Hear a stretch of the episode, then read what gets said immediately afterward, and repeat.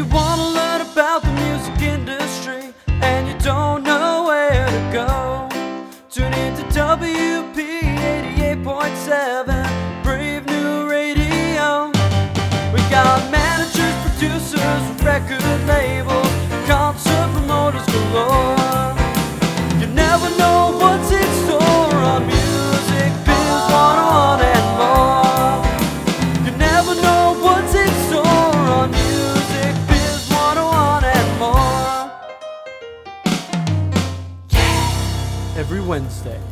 p.m.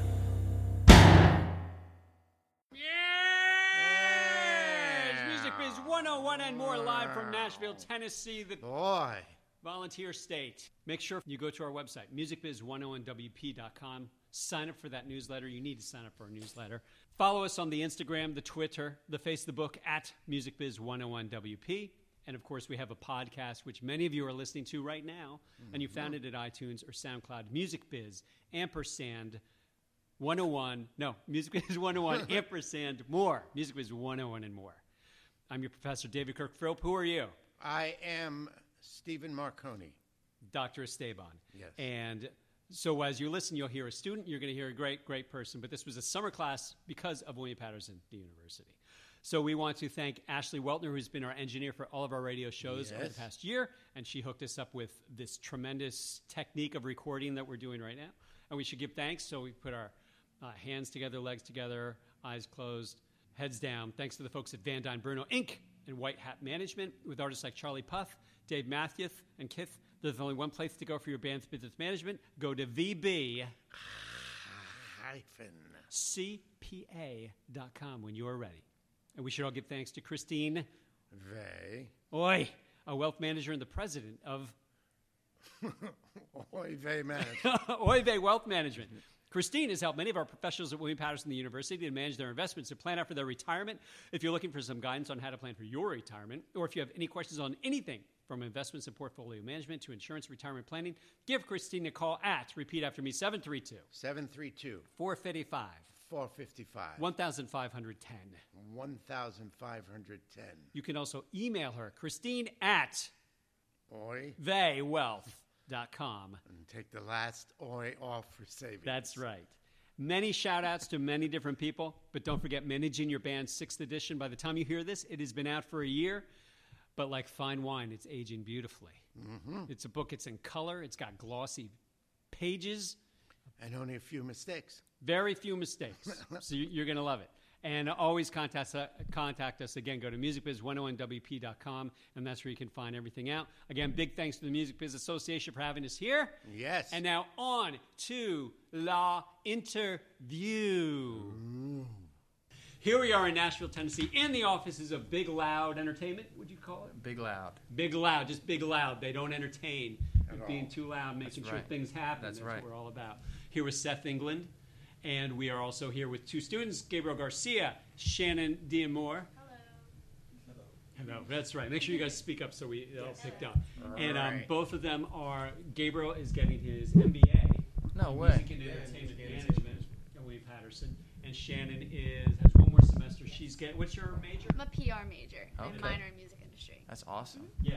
You're getting your MBA already? Yeah, it's crazy, right? I yeah.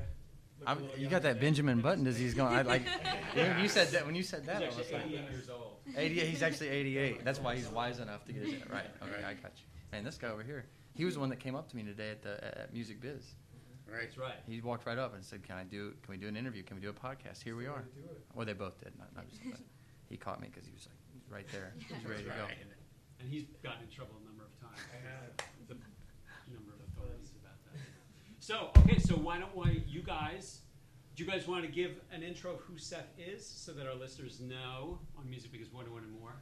Well, Seth, I did sit in on your panel uh, this morning and uh, found out that you're from like a small town, and we're from North Jersey. uh, Small towns. Close, right, small town in North Jersey, but we do have like New York City being Sure. this big thing for us. And now you're here in Nashville, huge uh, metropolitan area. What's your experience been like down here? Well, you know what? I, how, wait, how small? What, what's the town in New Jersey you're from? Wayne, so And how? Let, let, let's. 50,000. I was gonna say, let's define small for a second. About True, true, 50,000. true. Let's fifty thousand. I'll give you a guess. How many people? What's the population of my hometown? 800. I was thinking a couple hundred. I'll say a little over a thousand. Three hundred. Oh, 300. wow. Wow. Three hundred people. Close. You took a Three hundred step, people. man. I took a step, and I would drive twenty minutes to high school to a town of three thousand five hundred people, thirty five hundred, to go to Wow. high school. And it was like all these other little towns would feed in. That is it. Like that's the definition of small, Small town, town. rural town Yes. America. Like what, crazy. What's the name of the town in Illinois? So the town I lived in was West Union, Illinois, Mhm. and I drove about 15 or 20 minutes to Marshall. So if there's anyone in Illinois though that that maybe kind of knew some of the, all- the, the small towns, I would always say Marshall. That's where I went to high school and Right. church and all that. And, you know. Yeah, Anyway, right. but yeah, so I wanted to find small town because How far from Chicago? Chicago, I'd be four or five hours straight south, Okay. But on the same side of the state actually, right on the Indiana Ah. state line, right.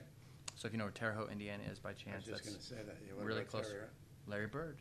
Yeah, Right, How far are 79. from Terre Haute? Um, uh, thirty minutes, another ten minutes. Ah, That's where I'd go to the so- mall, to the movies, Yeah, to get in trouble. That's the Univers- University of Illinois too, right? Uh, no, that's Indiana State University Really? in Terre Haute. Yeah. Anyway, to answer your question, it was a, it was a shock for me at first. Although the one thing growing up, uh, I traveled a lot with my parents. We we did a lot of vacations. I'm realizing now as an adult, I love traveling. I got that from my folks, and so I think through that experience, I saw a lot of places that maybe a lot of small town kids wouldn't normally see. So I think I was a little bit more prepared to move to the city, if you will. Not uh, you know, the city isn't like New York City, and that sort of daunting, but it's definitely a city if you're from a small town. And um, and also I didn't I didn't really know anybody. I knew like three people, re- re- legit knew three people. One of which, oddly enough, I don't know how much you know country music, was an artist named Brett Eldredge. Okay. He and I, he he grew up ten minutes from my high school town. He grew up in a town called Paris, and I played high school football against his brother. And one and one year, his um, my aunt called me and said, "There's this kid that sings in our church," and she had kind of his details wrong, but she said, "You know, your mom said you wanted a roommate." I was getting ready to come back for my second summer in Nashville. She said, uh, "Your mom said you need a roommate so you can live closer to town." Because my first summer, I could only afford to live like out by the airport, and it was Yeah. horrible. You know, it was just like so far out there.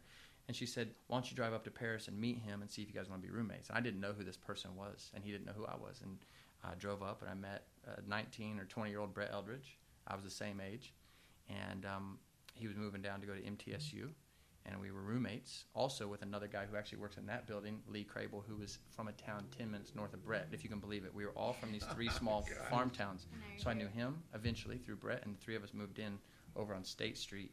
And um, that first summer, Brett and I would, uh, it was my second summer, his first, we were taking meetings with publishers in town together.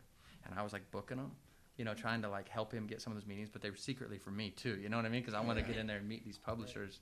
And, and we all know what happened to him. He just turned out to be an incredible artist. But yeah, I, I didn't even answer your question at all. But that's kind of my story of what, how I first got here from the small town. Is that town. how you got your start in music too? Just rooming with him, or no, I was I was already in music business program at that point. Okay. So uh, it was funny when I went to meet him though.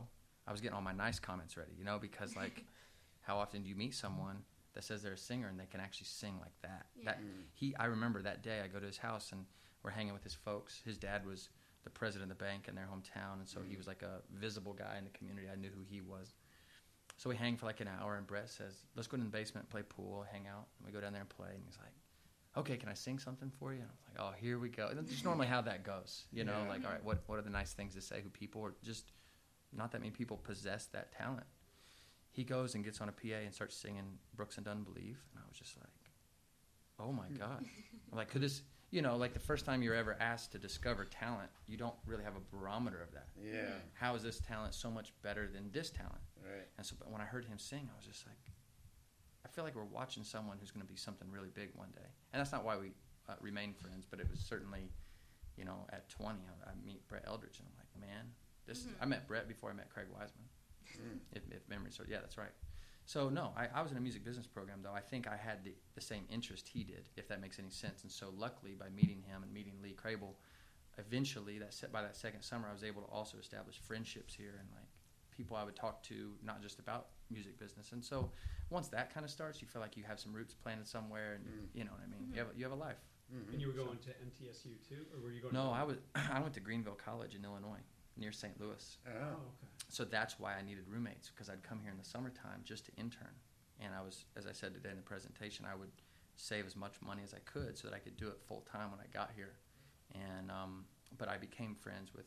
And Lee Crable, by the way, went to Belmont. So when I came here that summer, I met so many friends through them. Yeah. Brett had a bunch of MTSU friends. Lee had a bunch of Belmont friends. So I had a few. And then when I was graduating, many of them, those people were graduating from those schools as well. So a lot of Mhm. a lot of people who I am friends with now, and many of which are still in the industry, or at least a few of them. So it's Right. awesome, yeah. So how did Big Loud come about? So uh, does the name Craig Wiseman mean anything? It's okay if it doesn't. If not, I'll. So I, I read that. He's yeah, Craig, uh, Craig Wiseman. He is. How do I describe Craig? Do, do you know who Diane Warren is? Sure. Okay. I- This is my opinion. I don't know if anyone other than me has said said this, and I certainly have a bias towards Craig. But in my opinion, Craig Wiseman is the Diane Warren of Nashville.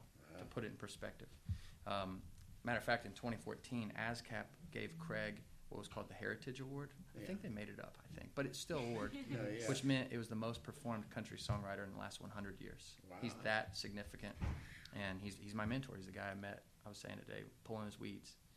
Craig started Big Loud Shirt. It was called Big Loud Shirt, and he called it that because that's kind of who he is. He's a big man. He wears these loud shirts. When you came up the stairs, you may have seen the, the big shirt. He doesn't wear a shirt that big, but it's just a funny over exaggeration right. of these big and loud just by all the colors and the Hawaiian shirts. Um, I call him the redneck Tony Soprano. But in 2003, Craig had already been in town. He was getting cuts by the late 80s and he became one of the biggest songwriters in Nashville. 2003, he had sold a catalog, and with some of that money he, he earned from selling the catalog, he invested his own money, which is key because not many people do that Mm. to start this company. And it was always his dream just to, um, you know, sign young writers that he would give a chance to because he never forgot what it felt like when someone gave him that shot. And, Mhm. and he just saw he could use his uh, abilities and access and all that stuff to give it to other people and, and Mhm. those who he really thought wanted it and were hungry and you know and so anyway so he started that company in, or this company in 2003 and it was just a boutique publishing company 2007 i meet him that was the summer that i moved down with brett and um, he, he had had the company going for four years and just trying to figure out their path and um, by 2008 i had taken an a&r job with him Mm. and it was just at this boutique publishing company in Nashville that had some tremendous writers. Though it only had we only had four or five writers at the time, Mhm. but we but man, they were knocking them dead. It was it was awesome. It was just some of the best writers in town, and we just one song plugger with these four or five guys, Mhm. and we were just having having a lot of luck. Through that, uh, it was always Craig and I's vision to start an artist development company, and um, you know, Craig would joke around saying it's my dream to have you know, uh, all the nice cars from the successful songwriters and the vans and trailers in the lot of the young aspiring artists, and we would all work together, which is what we're doing now, you know. But he, um, we had this vision, and, and we met uh, a guy named Joey Moi. I talked about that today, and his manager, Kevin Zaruk. Everyone calls him Chief. And um, to make that long story short, the four of us started Big Loud, the, what you know as Big Loud now. Mhm. We rebranded Craig's publishing company, Big Loud Shirt. We lumped it all in together and created Big Loud. And Mm. Chief's an artist manager, so we have a few artists we manage on the Mhm. roster. Um, we still have our publishing company, Mhm. which has grown now to 15, 16 writers, I think. And then we have our record label. Now, all this has happened since Sure. 2007. We, we, you know, the record label will be three years old August 1st. Mhm. So that's that's brand new. When, when you sign somebody to a publishing deal, are you signing them to a recording deal? Are they mutually mutually exclusive? Is that Nope. Um, it, it's um, man, some some girl today in the um, in the panel just stood stood right up and asked me the direct. It was awesome, just about the business side of it, which is awesome. But no, to answer your question, no. We have we have some clients that are just on the management roster. Mm-hmm. We have some that are just on the record label, and we have some that uh, may only be on the publishing company. But traditionally, those are the writers and producers. The artists that are on the publishing company most likely are in business with us on the record side. Mhm. But that's only if, that's only if we met them at their infancy stage. Does that make sense? Mhm. It's an opportunity to to to fund them and and, and get the, on the publishing side and also develop their craft. So, but the short answer is no. We don't have to be. You don't have to be with us for multiple companies. It just so happened that over time we became that. You know, we were a publishing company first, and by nature of super serving someone, we added a management division. I never really wanted to be an artist manager, if I'm being completely honest. Mhm. It, it really wasn't. We were just supposed to be the publishing company and production house of Florida Georgia Line. And um, when, when we were courting them to sign, they were talking to a few other managers, and I think that they would come to this building and strategize with me all day and talk about their dreams and what they wanted to do, and then they would go do their management meetings. and then they come back over here to dream and strategize. And then you know I'd go to their shows with them, and some of these aspiring managers of this young band, Florida Georgia Line, would come out to the shows, and finally in a van going back to Nashville, I was in the van with them. They were just like, dude. You're our man, like you just manage us. And for a minute there, we didn't know what the identity of our company was going to be. Mm. We never wanted to. We didn't think we were going to take that level of service on. You know, Yeah. we didn't know. And um, for a minute there, even Craig was like, "I'm not sure about this," just on the management side. Um, but when we pulled Chief into the mix, who was a manager, we were like, "Look, we actually could do this if they want to be in our building, and and and dream all this up together." And that was the best decision we ever made because Yeah. from that we've now become business partners in ways and other things that ventures they're into and, and vice versa. So I'm glad we I'm glad we made that decision. But Mhm. you know, as far as me personally, my background was always music. I just wanted to make records and you Right. know the videos to go along with them and all the vid, you know, the, the, the most fun parts. That I was always So into that. Creative part. The creative part. I was always so into that. I'd never intended to to be an artist manager. It just Yeah. kind of came out of. And then the next artist came along, a, a successful artist from Canada that Joey and Chief were friends with. So he joined. They kind of manage him, and I help him with his music. And then we found Chris Lane, and okay, we don't have a manager. I guess we'll just we now have a management company. let's let's do all this. So. So how many people work here? Um, between songwriters, staff, artists, and partners, And managers? and manager, yeah, yeah, uh, 40? 40? Now, now, as you know, you know, some of the clients that don't have offices here, they come and go, Yeah. but yeah, Yeah. I would say about 40. Our, our Christmas party this past year was shockingly big. It was, it was like, okay, we gotta move this to like a different location next time, I think. This is, this is getting too big.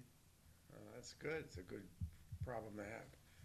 Yeah, I, I'm actually thinking about uh, the A and R title that you had, uh, with like going out, promoting shows, finding talent. There's so much music Yeah. being created, and I know you spoke about using your gut and your ears to Yeah. kind of like say, I really like the direction this artist is going in. I like their sound, and yes, you have the data Mhm. to kind of like help you make some of these Mhm. decisions. But why do you rely on like your sense of, I guess, taste or what you like to make these decisions over just the numbers per se? Man, that's a, that's a great question. I do have an answer for that. I'm trying to think the best place to start. Um, well, one thing I said today in the panel was, you know, I, I made a joke that, uh, you, you know, even when we, when we have a record that has great data behind it and we may use that as a promotion tool, right? I, I, I really prefer, if I can, to use data primarily as a promotional tool, right? We got to call these radio stations and they may only have 20 slots to play of, of all the current country music coming out, just to give you that answer real quick. That's my favorite place to use it. When we've released records who, who is a young artist that inspired us based on gut and feel, and we just felt it that we would give, you know, our entire day and night to work for this artist. That's the one I want to sign. And th- this is my ideal scenario, right? And then once we launch them, I just I'd love to know the data. I think it's it's foolish to not look at it. If I'm going to call radio stations and say you need to play this artist, let's be honest, over these other artists, here's why. The, the, the most bulletproof argument you can have or, or debate or, or can, is data. If you're winning on the data, because they're, they're, they're starting to look at it, you know, they, they, they're going to play the biggest records. They're not, they don't take too many chances on records, especially if they don't react on radio. That's since the beginning of the music business, it's primarily been that way. Certainly there's examples of stuff getting through, but um, okay. So why do I sign artists based on gut? Is because they don't come on radio though. You know what they don't do? They don't take the data I give them and tell Des Moines, Iowa, hey, I just got a call from the record label and this this record has a lot of data, so you should like it. Here here it is, right? You don't hear that. You say this is this artist from this you know this is the brand new Morgan Wallen song, Up Down, right here on whatever the Big 98 WSIX in Nashville, right? And they just hit play, and from that point on, the fan keeps it on or they change the channel. It's it, you know what I mean? So, having said all that, I think that if you're going to be an A&R person, a you need to love music. You you, you know, eh, my, my girlfriend will if she rarely gets mad at me over anything, but if she does, she'll say, "You're always on Spotify." You're, she thinks I'm looking at my business stuff. You know, I'm like, no, I'm on Spotify because I'm a music fan, and I, I just go through these playlists, seeing if there's. I'm just always ready to find the next great song I want to tell my friends about. So, I think I think a you have to know that you're genuinely a music lover. I think when you go take a job to do A and R, you have to you have to understand. I tell our staff this sometimes. You have to at least have a real understanding of the of the sandbox that you play in. You know what I'm saying? You got to know where all four corners of the sandbox are. So if we're talking about country music, what are the outlets that traditionally break country artists? Well, radio is the number one. Radio is massive. Now we do have a lot of other mediums that we didn't have even three years ago. You know, all the DSP apps, Spotify, Apple, Amazon, um, certainly television networks, CMT, Vevo. These all factor into breaking an artist now. So you just need to understand the sandbox you play and how do you understand that? Sometimes you go look at it in, in the sense of a chart. Here are the songs from one to fifty that are working and then let's go click through them and let's let- you know you should know every one of those songs that every company in town is promoting you know what i mean mm-hmm. as much as you know your own you need to know the competitors i'm putting that in. and i don't see them that way so all that to say once you have a clear understanding of that and you absolutely love music and you feel like you can differentiate a good song versus a great song and why and, and, and what kind of people in america you think this will affect because you got to answer that question or if they, you're in america right then you're able to go look at artists and try to sign them. And and when you're at a show, the things I'm not thinking about, I'm, I'm not trying to confuse you. I just know what the sandbox is, right? And and when you go to the show, you don't don't don't try to you know intellectualize creativity. Wait for the moment to hit. If if that artist sings a song and you're just like, wow, hmm. holy smokes, And it reaches you, right? And it reaches you and it makes the hair on the back of your back of your neck stand up, your arm or your gut, whatever wherever you feel it, because you know what I'm talking about. When a great has a song ever made you cry? Of course. then it, then you feel it. Then you can feel it. Has a song ever made you laugh? Has a song ever made you text your friends and say, "You got to hear this"? That's how you know. And and I use this analogy sometimes to to eating, which is the most obvious human nature, right? If you love steak and you decide you're going to eat steak every single day, I promise you, it's, there's a steak out there that still exists that you you know you get you'd get sick of steak, right? Eating it every day. I promise you, there's a day that comes that you'll eat a steak and you'll be like, "Whoa." This was the. That's how I know Yeah. that that is the best steak that exists out here. You know what I mean? Or the steak I'm gonna when I get hungry for steak again, I'll just come back for that one Right. to not waste my time on the other ones. Same thing in business. You gotta you, you gotta feel it. I don't, you know, if you decide to sign it, you gotta work with it every day. So, you know, do we have a relationship with all artists the same? No, but certainly you wanna.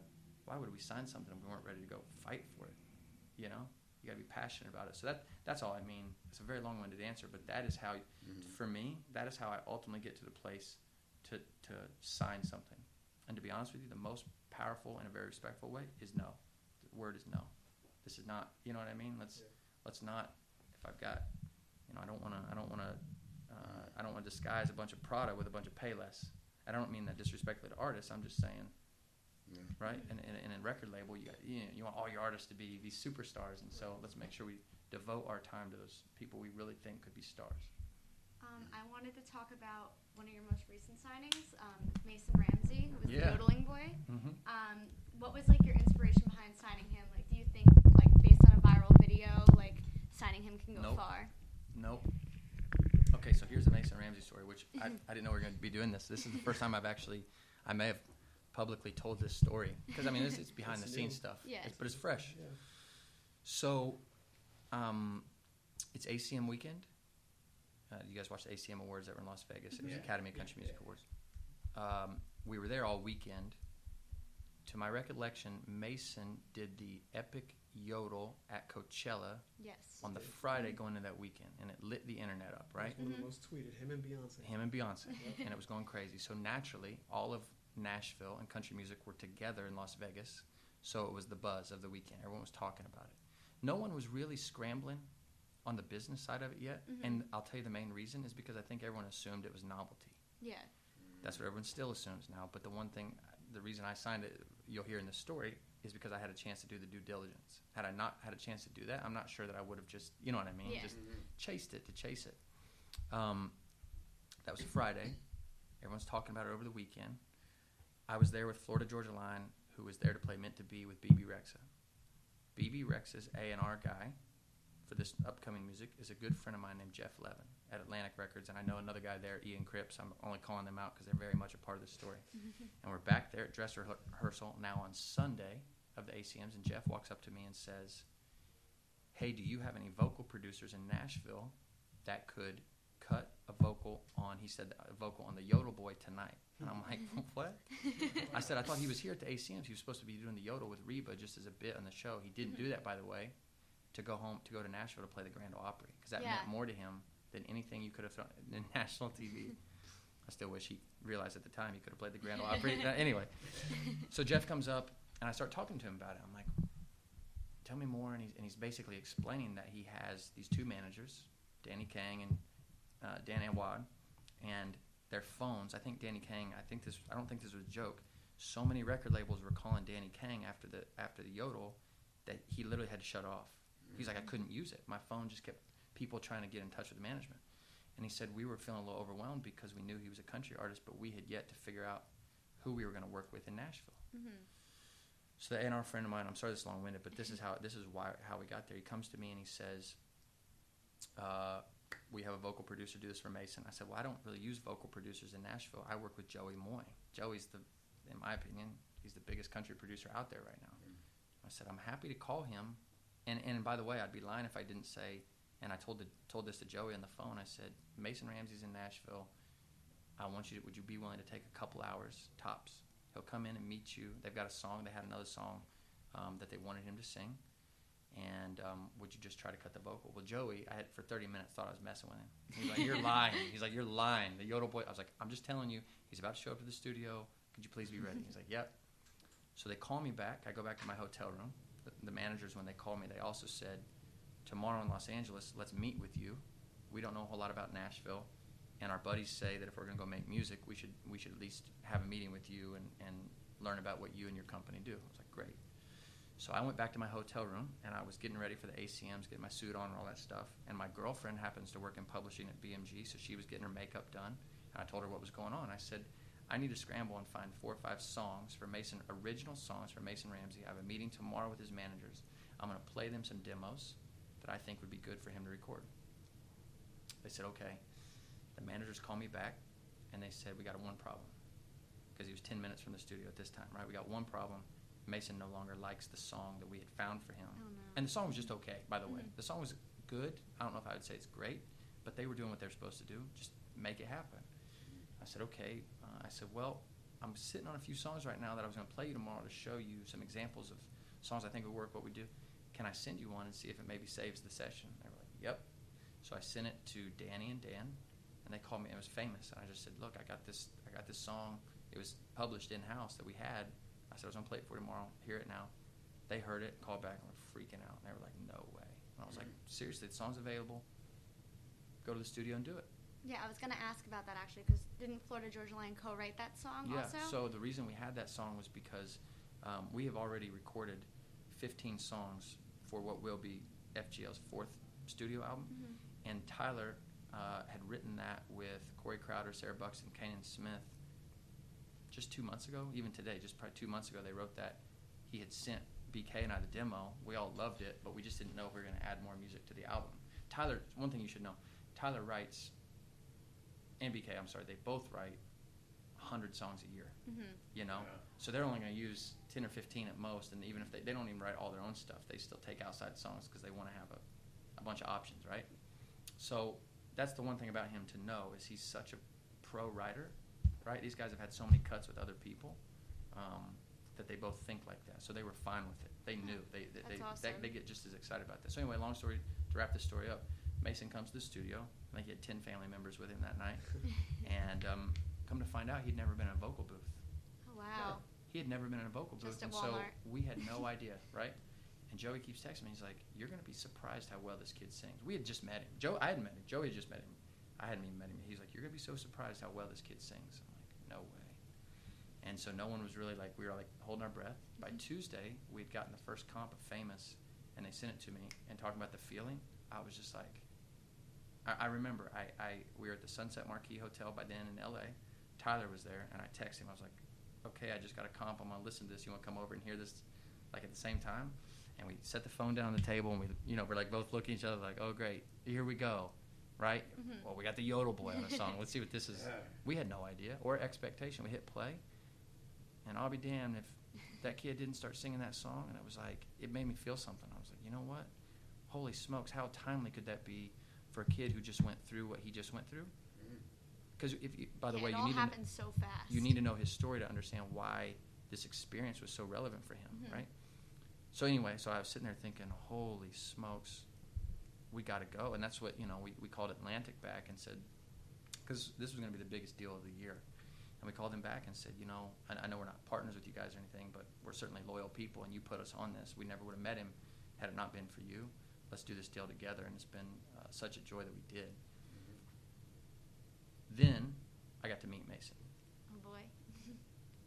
I can tell you, assuredly tell you right here, right now, Mason Ramsey, because you haven't got a chance to meet him, this kid will be at 15, 16, 17, 18, whenever he, you know, blossoms into a young man, and uh, he will be one of the most talented young artists you've ever met. The kid can sit down on a guitar by himself and play almost 20 Hank Senior covers flawlessly on guitar and sit there and just sing them over and over and over. I, he's got the personality of, of the rare ones. Mhm. You know what I mean? But he's also got a lot of humility and he's humble. He can handle it. And um, his story is unbelievable. His story, the, the, the craziest thing to me about Mason is two things. The way he dresses, that's authentic because he was raised in a town of 700 people by his grandma and grandpa, Mhm. and that's the way grandpa dresses. And he sings the songs grandpa liked because he, he, he grew up in their home. The second thing is, and I'm sure it's getting more, he's getting more and more aware. But but even to Mason, these are my words, not theirs. Mason understands that he's getting fame, no pun intended, but he has no barometer of it. Uh-huh. He doesn't use the internet at home. Like he he, he he's so a young he has boy. no idea. Right. So when you when you go post something on Instagram, you can you can go you know A B how many likes this one got versus this one. That tells you well this picture was more popular. You have a, you now have a barometer of popularity, right? Mhm. If you're an artist, you can say, well I have this many followers on this social media platform versus this many. I must be a more pop. He has no idea. I'm sure now he's starting to his family's showing him and starting to and they're showing him all this in the right amount of ways. But it's also a good thing, right? Because what does social media do to kids? They just tear them up Yeah. These young young they just tear him up. And the thing that most people don't know is at least as of late he still doesn't have the barometer which is a pure thing. It's pure. He can be who he is. Just create. everything you see is who he is. There's nothing put, Yeah. the, the kid would come in here and run this room. He's got one liners like he's a comedian. He, he, he- he's the best and he will be over time. I, I Mhm. just see this little musician at 11 he needs to move to nashville and probably go to belmont because the kid is going to be probably a super producer one day It's just so crazy how he went from like a Twitter video to Ellen to the Grand Ole Opry to Coachella, like all within like a month. Yeah, and kudos, by the way, to uh, Danny Kang and, and Dana Watt and their team because they found, I think they were a part of a team, if, I'm, if I remember this right, that found the first video of him on Twitter when his account still had 100 followers. Wow. And they sent it to each other. I was like, oh my God, would you look at this kid? And then And- it just blew up. And their team looks for people like that. These, and, and you know, that's a good lesson going back to A&R to never forget. I don't know about, well, to never forget that there's people all over this country that are, that are the most talented people we may ever encounter. I can tell you right now, Mason Ramsey may be one of the most talented. I'm not saying that because we've signed him. He may be one of the most talented human beings I've met. At a, and I had the pleasure to meet him at 11, and we'll have the pleasure to watch him grow up and, and see who he becomes one day. I, and, and I think we all think he will become a great. He's surrounded by a great family, but there's still people in this country in a small town that, that they don't. They, they, they do the things they have access to do. Let me go yodel at the Illinois Opry, and then Walmart, the aisle of Walmart, and over here, and I'm a kid, and I, I'm in a town of 700 people. But we do live in a world where a video can penetrate that fast Yeah. and can get to all of us. And I think it's, I actually think it's kind of a beautiful, if you really think about it, that's a beautiful thing, and it means there's an opportunity for everybody. Yeah. Being, having humility and humble and us taking him at the right pace, that's all of our choice. Mhm. We just got to do it the right way. You know what I mean? You don't need to run the kid in the ground, and that's not all on the plan. Yeah. He's loving this So he's signed to Atlantic and Big Loud. as a, as a record label. Yep. Right. So is that basically a 50-50 or you how do you work out a deal like that? Have Oh, you ever done that type of deal with another label? Um, well, certain, you know, so we're an independent record label, and, and independent record labels traditionally may need services from other record labels like radio. during their growth state. Yep. However, we don't. In in uh, sorry, you just asked about radio. We have our own radio team. So in a way, we are quote unquote specialists in the field. The way this deal worked out, and and in Mason Ramsey's case, he was a global entity from day one. Right. That this song was on uh, hot hits in the UK. I mean, it was it was blowing up in Australia and, and in Canada. It's it's big. So um, uh, Big Loud, we cover. Uh, the U.S. and Canada, especially in country radio and country music, and we do the A and R here and work with our songwriters. And Atlantic's really helping us get a wide-reaching global presence, if that makes sense. That's why we would do that kind of deal.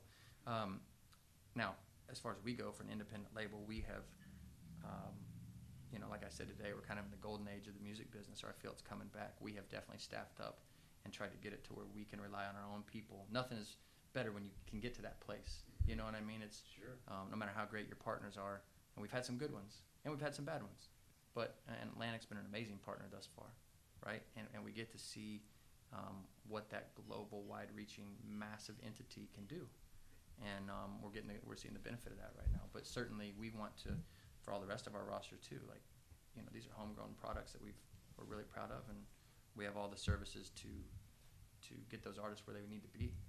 You know. So it's an international deal, or is it Big Loud? We're used to saying he signed a Big Loud U.S. Canada. No, no, it's Everywhere international. else is No, no, no. We're partners for the world. Okay. Yep, yep. Because we're making all the music here, right? And and and and we're working with country radio on it. And press. There's there's um, half his press and publicity team is here because we do that, um, especially for in genre. So no, we're. Um, it was a great opportunity because the one the one way that deal that was interesting too was we actually, if you remember in that story, we recorded the vocal on Mason on a song that we did here in house, and once we got that, I had that song in Los Angeles for the, later that week, and I went to meet with Craig Kallman and Julie Greenwald. Just so happened, I was like, no one else, all these other record labels are coming after him, hasn't heard this yet. Listen, Mhm. and and back to the gut. No, there was no data that said this was worth it. There was no data. That song just came on the room, and you were like, oh my god, this is You knew. this is going to be this this feels really special and it was unanimous you know and, and when you have moments like that and everyone's we were all jumping up on top of tables going think about what we could do for this family and for him you know and then i came like i said came back to nashville to meet him but yeah it was um you know we're, we're, we're, we're a young but hungry spark plug company and we can really um, we offer some services here that uh, some other companies have yet to or don't you know if you walk the halls of our building you actually meet most of our artists because they're always here creating scheming we offer um, media rooms and gear where we can do so much content on site, and I feel like that's what the modern day record label should be. Or And so- company. Entertainment company, and that's what we were geared and, and are geared to do. And I found that um, we're not the only one out there like that, but we we might be two or three years ahead of the rest in that model, if, if you will, just because we we believed in that and we were from day one. We didn't have any artists. We had to just we had to we had to scrape and grind and make it work. And uh, when we were trying to come up with our own answers, those areas seemed to be the ones that we were like, let's let's staff up here. Let's let's get a big content team, you know. And it works really well, not only for Mason, who who that's a key area for him, but all of our other artists as well. In the panel this morning, you brought up Motown Yeah. and the structure of Motown. Mhm. Berry Gordy was running it. Um, he had studios, he had the label, he had publishing, That's right. similar to what you guys have. Exactly what we have. There were obviously some times, and there's no accusation here, but Yeah, think about Money, That's What I Want, which was uh, written by Barrett Strong. Yeah. Um, Berry Gordy actually, because of the publishing, wrote, took away Barrett Strong from the copyright on that, Mm-hmm. And right. uh, basically put his name down Mhm. instead. And Barrett Strong only earned money from the performance when he played it live. That's right. Basically.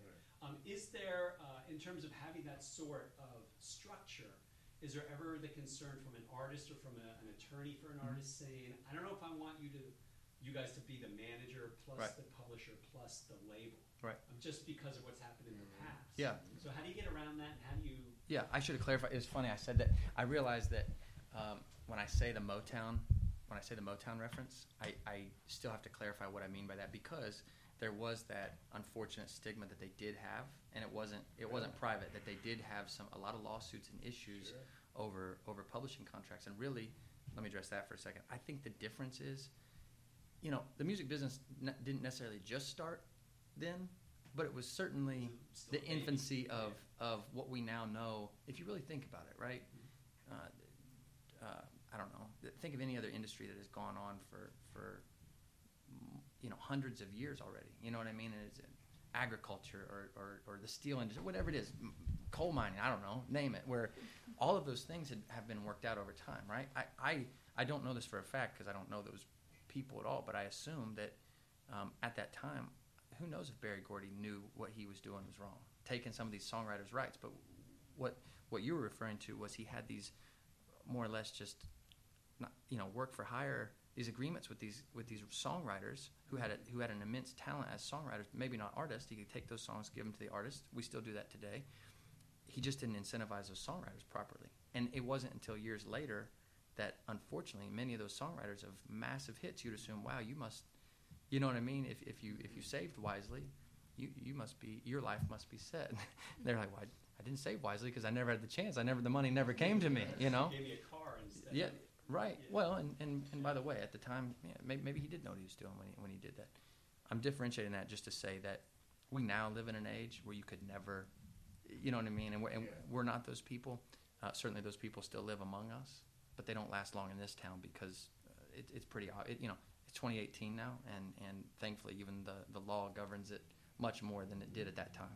So, okay, so having said all that, I should have clarified today because said we're like Motown, I bet eh, guys like you were like, oh no. um, what I mean by Motown is the dynamic. What I loved about what they did, and and once you get back to what you were saying earlier about the A and R, once you get really deep in the weeds of A and R and figure out how it works, you realize you realize how many components have to be there, right? You have to have you don't have to have, but in the best case scenarios, you most likely have a charismatic personality and voice who's the front person of their solo career, a band, a do it, whatever it is, right? They are the voice that kind of carries the brand, and and the best ones sing hit songs, and nine times out of ten, in my experience, it's rare that that personality and voice who's in that band will be the sole creator of those hit songs and productions that then we hear as the, the final product. That doesn't mean they may not, they may be involved in all of them, sure, but they might have a producer or a really great engineer or a really great whatever, right? A and R person who helps them find songs. All of those, there's so many people behind the scenes, even in the creative process, that that are necessary. So I kind of touched on this today in the, in the panel. The reason I liked I liked the Motown model is is you know they were the young scrappy guys too. They had to find the answers, and if they had just started the record label first and didn't supplement their creative process with other talents, other amazing talents who could help these art, then they would have just had a bunch of charismatic artists with bad songs, you know, mm-hmm. and and and and we we wouldn't, you know, if the Temptations didn't sing, what you know, name one, name one of however many. How, that's that's when we talk about the Temptations. And no disrespect, this is my fault. I don't know if I could name individual members of the band. I should be able to, but I could name you songs. Yeah. I can name you, you know what I mean? I can name, and, and the way it makes me feel, and I, that's why, that's why I've always, if I had to choose, which thankfully we don't, but if I had to choose, I would always pick the song. I've al- I would always pick the song because I've lived moments now where I've worked with artists that the entire town said they would never be anything, and then they come out with a song like Cruise, and it changes their entire perspective. You know what I mean? And it, and it sets them on a course now that they have opportunity to follow that up. And at any moment they don't follow it up, the train will start slowing down just a little bit. You know, mm-hmm. that's why I purely think, not purely, but it, it's so much dependent on hit songs. So much is dependent on hit songs. So that's why we built this model the way it is. As the industry grows right now, I've seen some friends of mine who may be an A&R person at a, at a standalone record label, and they are that role to the artist. And they got to help them pick their best songs. They have to match them up with great songwriters and producers, and then they got to go find them songs. Mm-hmm. Well, if it's if it's brand where this to me makes the most sense, if it's brand new, unknown artist X, Y, or Z, they're going to be competing for the for the same pool of songs that I'm going to be competing for with unknown so- songwriter X, Y, artist X, Y, and Z, unless I have my own pool of songs. you know what I mm-hmm. mean? And I have my own farm team who's helping us grow it. That certainly doesn't mean we always get first right at those songs because we represent all those songwriters and producers as well, and we get songs cut all around town. You know, we were that kind of company before we were a, a record label. It just means that if if the entire process, my young artists have access to the A plus big name songwriters that they want to get with anyway, and they can get that here on day one. That and, until you're sort of in the weeds on that process, that one key right there is so huge, is so huge, and that's exactly what Motown did. If you go back and look at the mm-hmm. discography credits of some of those writers and producers, they were some of the best of all time. Oh, yeah. They were some of the best of all time, and, and, and I'm assuming, I'm assuming Berry Gordy would agree with what I would.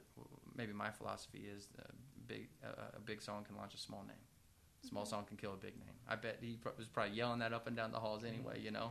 And and um, sometimes I you know I don't struggle, but if an artist brings me a song and says I want to put this out, and it just doesn't feel like the one that's going to make the un the unsuspecting listener, the one who didn't get to have that meeting with us to know their motivation. Mhm. You, you know what I mean? Mhm. Two people were driving in the car, and it's like they didn't they didn't they didn't know that why they wanted to put it out. You know what I mean? They just know it's coming through their speakers, and it makes them feel some way, or it doesn't. Mhm. And not to be too brash about it, but that's the truth. It, it, it's for commercial music anyway. So react to it. yeah, and so I feel one way uh, we can affect that change. This again is a long answer, but we can affect that change is by offering them tools they may not have somewhere else.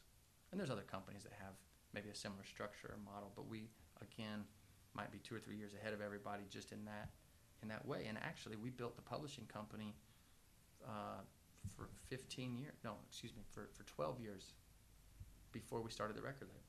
So we had years and years that we were only a company who made outgoing calls instead of just stopping for a second. A brand new song came in and said, you know what? Let's give let's let's see if Morgan Wallen likes this song. Let's see if Chris Lane or, or Florida Georgia Line or Jake Owen or whoever. Mhm. I feel that that um, in addition to many factors that are going to run a successful company, I feel like that model for us has served us very well. And when I was going through the Rock and Roll Hall of Fame and stopped and reread Detroit and Motown, I was like, Yeah. man. And they certainly weren't the only only ones. You know, the Sun Records team, they had their team too, Yeah, but sure. they weren't the only ones. But they were the ones who Stax. Stax. Yeah. And yeah, matter of fact, that, that's a good point. They, they weren't the only one. That's just the one I seem to really, I don't know, Right. focus on a bit. Maybe I should pick another one since they had so many bad deals.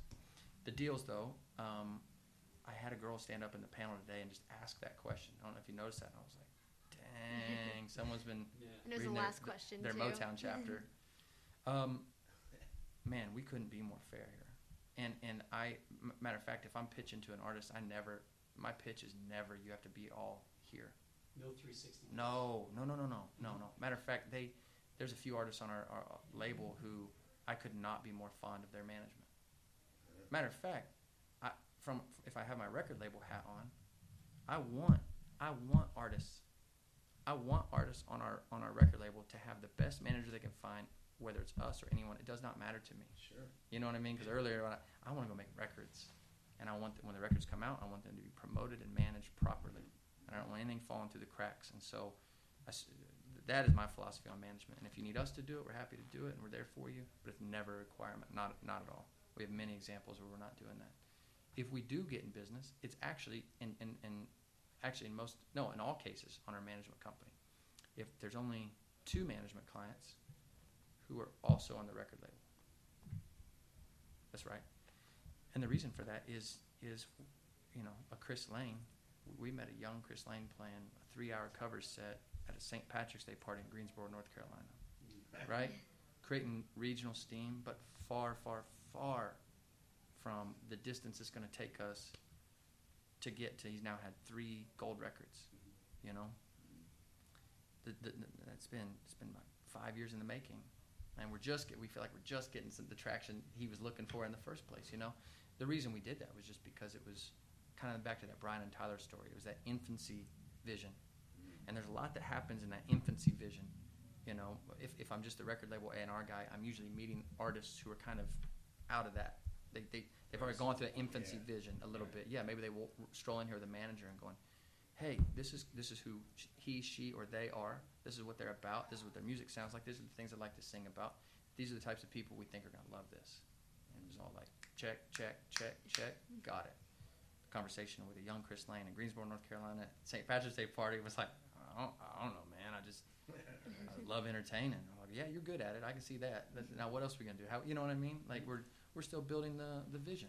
And um, same with Morgan Wallen. You know, he came in as just a young young redneck from East Tennessee that just, you know. Anyway, so the point is, but if we are in business, we make sure it is more than fair. I tell all of them. I tell every one of them. I'm like, you come in here and you're business with us on multiple things, you'll actually see the benefit in, in the end. And, and, and, and we tell every one of them, go to your business managers, go run it all on a waterfall, and you make sure that what I'm telling you is right. Because if you then went and had your manager over here, your label here, your this here, you're actually going to pay more. Just so you know, right? We're going to give you breaks in areas that we're in business with you. And why would we? Why would we take it? You know what I mean? We're already. If you choose to be here, that's your choice. But you're never required to be here. Um, we found those who do, they they really loved it. Even the even the one, the ones who aren't managed here, they love coming in the building to meet with their record label because I can't tell you how many artists actually would say that over and over and over. You know, you're usually trying to recruit the room to get on your vision. ours come in here and they, they, they truly feel like they're the CEO of their business and they're calling the shots. And we just try to make sure they're staying right in that sandbox and going, yep, yep, yep, yep. Just throw up the flag. Okay, we're out of the box here. Let's. This isn't. You know what I mean? So what's next for Big Loud? Well, things are- things are um, we're, we're, we're, we're hitting a really good stretch here right now on the label side. I'm really proud about what's happening there. We have um, three records in the top 15 on the radio chart right now. Jake Owen, Right. Chris Lane, Morgan Wallen. Uh, as you were mentioning, Mason Ramsey's coming, and I got to tell you, like, we, we we've started to get. I think there's 10, 10 radio stations. They've been a little slow to get on him, right? Get on this record because they think the same motivation you had to ask that question. They assume it's novelty Yeah. and and and you know what they got no other reason to think differently because they haven't had a chance to meet mason. And so my conversations on the phone with radio right now and our team's conversations have been listen over this next year you will have a chance to meet him. You'll get to understand it but you need to know right now it's a real reactive record. We have to talk at least in the now and then let's talk about what we're going to do the rest of the year so you get to understand him a bit, a, a bit more. The stations that have already started playing this song famous it's out of here. It's the number one shazam in every town that plays it. Mm-hmm. And so the story is now starting to spread like wildfire. So I would like to think over the coming weeks, you're going to start to see some big stations look to give it a shot. Nash FM in New York just just added it, which, mm-hmm. as you know, in our world, that's a, that's a top five market. You, you don't you don't just get that. You, you know, you usually get that off data Right. and information. And so this is an example right now where our, our analysts on the team who are able to share the information with us, they're screaming.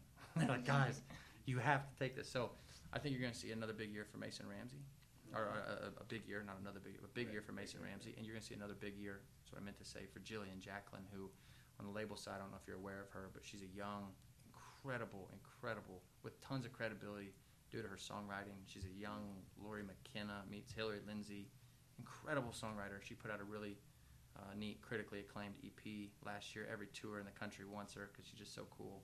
And so we're going to release more music on her this year. Um, we, we, we go heavy at the DSPs on that. She has this great streaming base, which will eventually translate to radio. Uh, it's, so it's going to be awesome. Build another build year for her. Um, and then on the overall stuff, Florida Georgia Line, we have a new album coming out. Yeah. Uh, date to be determined. We're actually this is actually. Um, I can sense it. I've always been excited about every release they have, but I can sense myself getting ten times as excited about what we're getting ready to do on this next album cycle because, um, you know, I, I, our, our industry's changing. We are, we are, in my opinion, this, this is my opinion. I think it will be everyone's opinion within the next five years. We are no longer a transactional economy.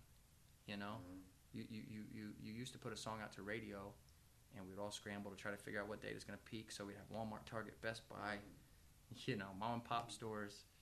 Bed Bath and Beyond would take 2,000 CDs. We'd give it to them too. You know what I mean? And Cracker Barrel. And we would try to all have that all get shipped to those stores on one impact transactional date. Yeah.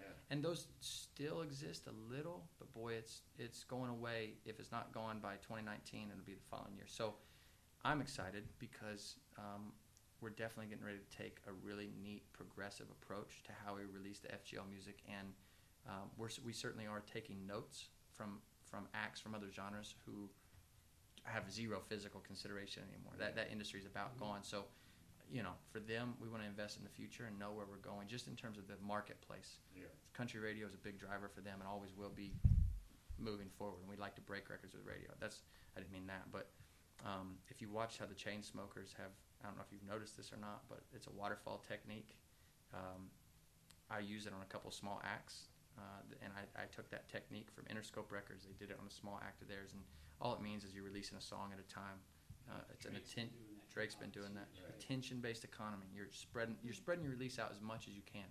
We still will have an album release date on FGL, but our goal right now is looking to release half the album into as singles Yeah. along the way, Mhm. right? And and maybe even try to peak two radio singles. So it'll be a strategy that will be fun to see how it works. I think there's things we'll learn from it, but I'm excited because I've seen it. I've seen how it's working for some other acts, Yeah. and it it just it, your your streaming numbers get wide reaching because you're staying nimble, and the fans. You know, if you drop 15 songs and the fans in one day, who has time? Yeah. you, you- you're not really gaining fans. You're only feeding you're only feeding the core that you already had. I, th- this is don't ever assume you don't have any more fans to grab. You know what I mean? Don't release as if you're mm-hmm. only feeding the core. That's when you might as well just Yeah. start the decline. Let's not do so. That's what I'm excited about. FGL, man, they're brothers because they they think progressively and entrepreneurially, and they it's um, they're very happy and, and, and feel blessed. But it's it's it's the grind hasn't stopped, you know. And they're gonna release music like their brand new baby acts, and they're still going for it. I love it. So it's gonna be a big year for them. You'll actually get a lot of new new FGL music this year. Just around the corner, you'll get a first batch, and um, yeah, I mean that's a good overview of what's coming on coming for I Big think Loud. that, that comment about the drip, drip method, Yep.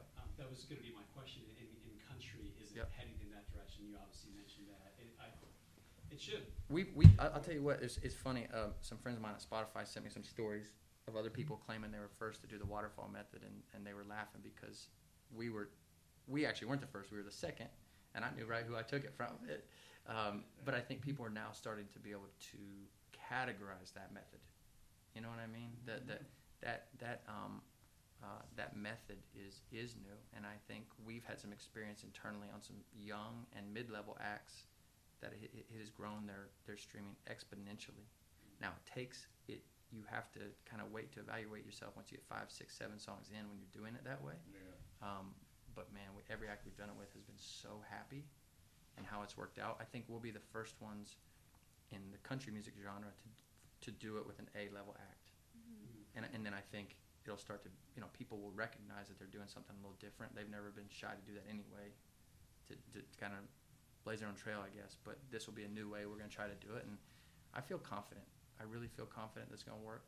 Um, we have a lot of the same blocking and tackling that we that we have to do. Right, we're setting songs up at radio, and um, we started to premiere some of this new music for our radio partners, and they're loving it.